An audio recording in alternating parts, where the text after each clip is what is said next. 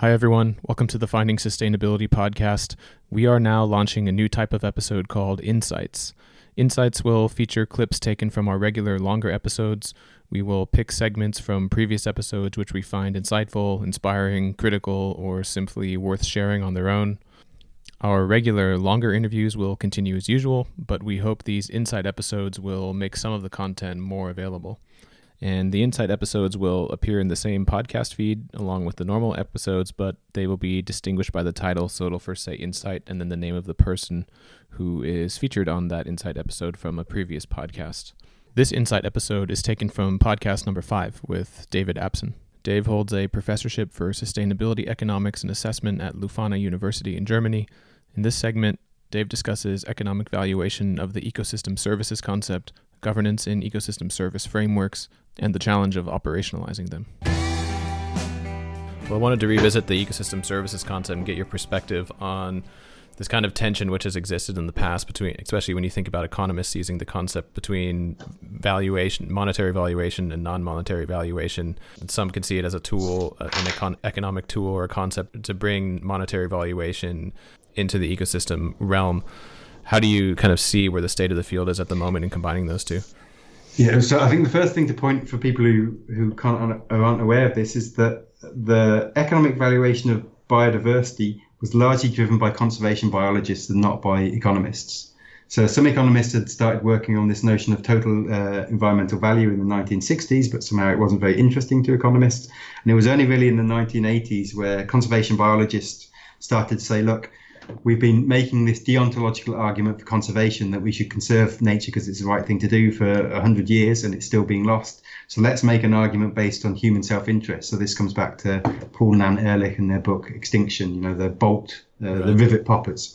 Um, so that kind of argument, I think, is is interesting because what I found and actually, I, I, had a class today where I got my students to put themselves on a continuum between people who thought that it was ethically justified to uh, ascribe economic value to biodiversity, um, or not ethically justified to do that. It's a somehow it's the wrong thing to do. It's the wrong way to think about our relationship to nature, and they all shuffled towards the it's ethically kind of pretty suspect. And then I said, I said, okay, now putting aside the ethics, how many of you think it's a useful concept?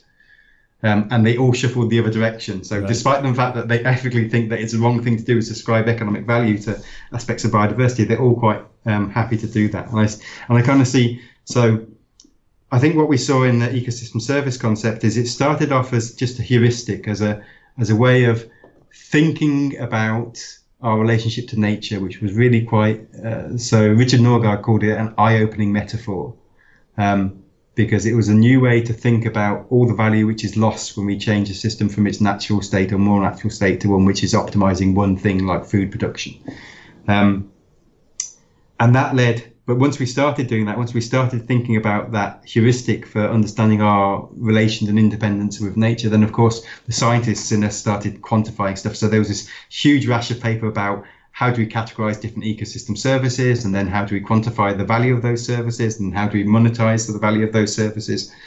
And i think now there's a shift back towards this more heuristic understanding. So you're starting to see notions like uh, relational values coming into into the ecosystem service research. So with like uh, ipbes i think there's a there's a, some pushback towards this uh, uh, obsession with quantification once you once you figured out you can quantify things to thinking about no we should just use this tool for us to think about how we relate to biodiversity and not use it as a management tool. So i'm i'm somewhat guilty of this right? I i was part of the uk national ecosystem service assessment one of the few economists who were involved in that. And uh, what happened there was that they that lots of ecologists had been doing some research in the uk about uh, the state of our ecosystems, and they thought, well, we're writing this report, we better get some economists to do some economics on it. So often the way these things happen, right? Right. And so they got some economists, one of which I was asked to uh, kind of help with that thing, and we wrote two chapters out of this 20, 32 chapter, I think it was, a report on the states of the of the UK's ecosystems.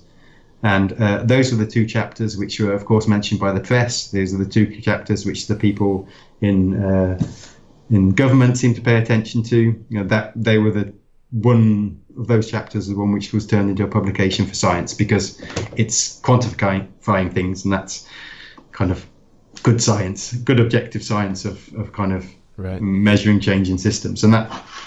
So that was one thing that makes me very wary of the ecosystem service concept. I think as a as a heuristic for us thinking about our relationship to nature, it's fantastic. Once you start to uh, use it as a way as a management tool, it's it's problematic because there's so so much that so many assumptions built into the way we ascribe value to those different aspects of of the functioning of ecosystems that that those values are, are kind of they have to be taken with a grain of salt, frankly. Right. Um, yeah, that was another question I wanted to ask was this governance aspect of ecosystem services, especially if you think about some of the frameworks like IPBES or if you think about uh, the ecosystem services cascade. You know, where is the state of governance within or governance theory within ecosystem services concept? What I've seen is mostly there's a lot of focus and emphasis on identifying the types of different services and the categories the different types of ecosystem services and even the different values mm-hmm. uh, which are coming out of that. But there's less of this feedback loop of governance in, into what that means in terms of actionable policies we can make or even degenerating certain governance theories around the ecosystem services concept. What's your perspective on that? Yeah, so I, I agree. So the, the classic uh, cascade is this notion that you have a ecological structure and that leads to some ecological processes and those provide functions which can be used by humans. We can uh, uh, we can appropriate some of those functions as services and get benefits from them. And then the logical thing is we should maximize our benefits. So there'll be some, once we know what those benefits are, there'll be some magical management which ensures that those ecological structures are managed in a way to maximize or preserve the benefits we get from them. And it's still, I think, uh, most of the research focuses on the top part of that of that cascade and doesn't go back into management. I think uh, potentially what may be starting to emerge, and so I'm not a governance scholar, so I'm a bit wary about getting into too much detail here.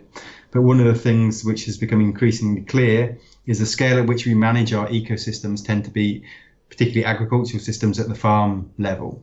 But the the way that we kind of optimize or, or manage or need to manage the ecosystem services is at landscape scale.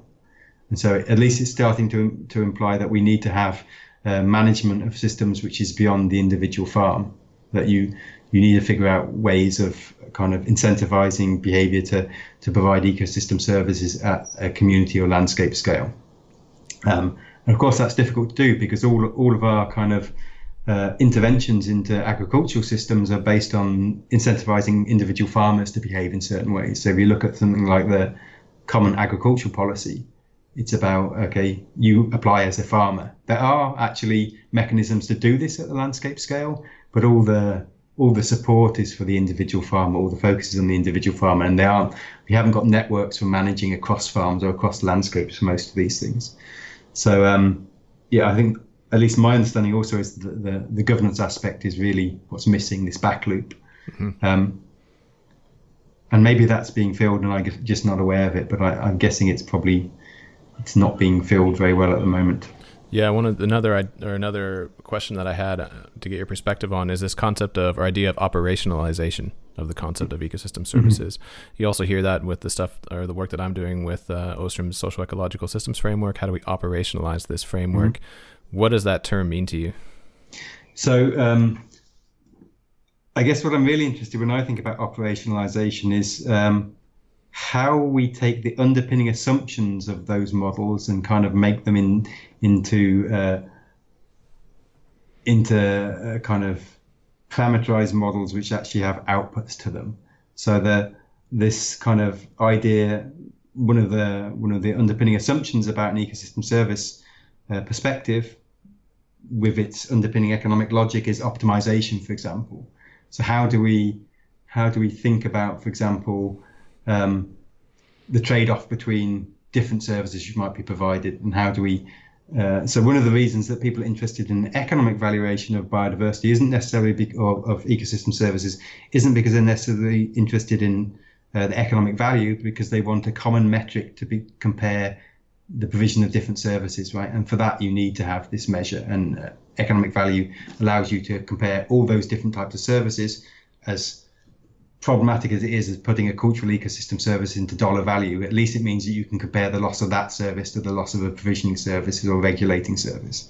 So I'm interested in the the steps you have to take in order to make this seemingly simple cascade model something which can be uh, then used for decision making and uh, the kind of the path dependencies you built into into your model once you do that so we have this nice heuristic model which is just saying okay we can think about these different landscapes and the type of values they might provide to humans to one which actually says we should choose this landscape over this landscape uh, and what assumptions we have to make in order to make that model operationable so that you can actually do it. So, what does an InVEST uh, model for calculating the value of a landscape include, and what does it not include? Right. So, my my starting point for this is always there's a three quotes which I really like, all from old white men, unfortunately, but they're they're nice quotes. So the first is this notion that the model is not the the map is not the territory from Alfred Korzybski. Uh, so basically, this idea that all science is the art of abstraction somehow. We take complex reality and we abstract it in a way which is useful for making sense of the world in a way which is codified so everyone can agree that this is the same model of the world and it works the same way. And the map is never the territory, so it's always an abstraction. And what really matters is what you include in your your map of the world and what you exclude.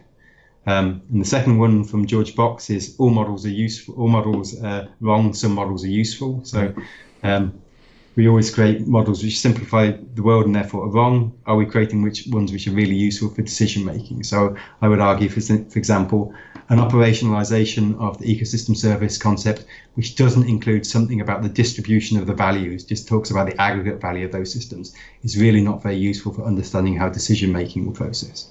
And then the third model, the third quote is from Einstein, which is um, models should be as simple as possible, but no simpler. Right. From an economic perspective, that's often a problem, right?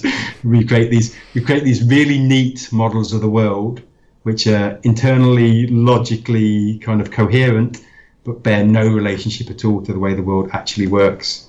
Right. So I'm interested in see can we create uh, can we operationalize these these kind of interesting and engaging concepts like ecosystem services in a way which makes them um, somehow useful. If you enjoyed this Insight episode of the Finding Sustainability podcast, you can listen to full interviews with all of our guests in the podcast feed. You can also find us on Twitter at find underscore sust underscore pod, or you can visit our website www.essnetwork.net forward slash podcast. The podcast is available on Apple Podcasts, Spotify, Google Play, and Stitcher, and can be streamed from our website. This podcast is part of the Environmental Social Science Network. For more information about the network and how to get involved, please visit our website. Thank you for supporting the podcast.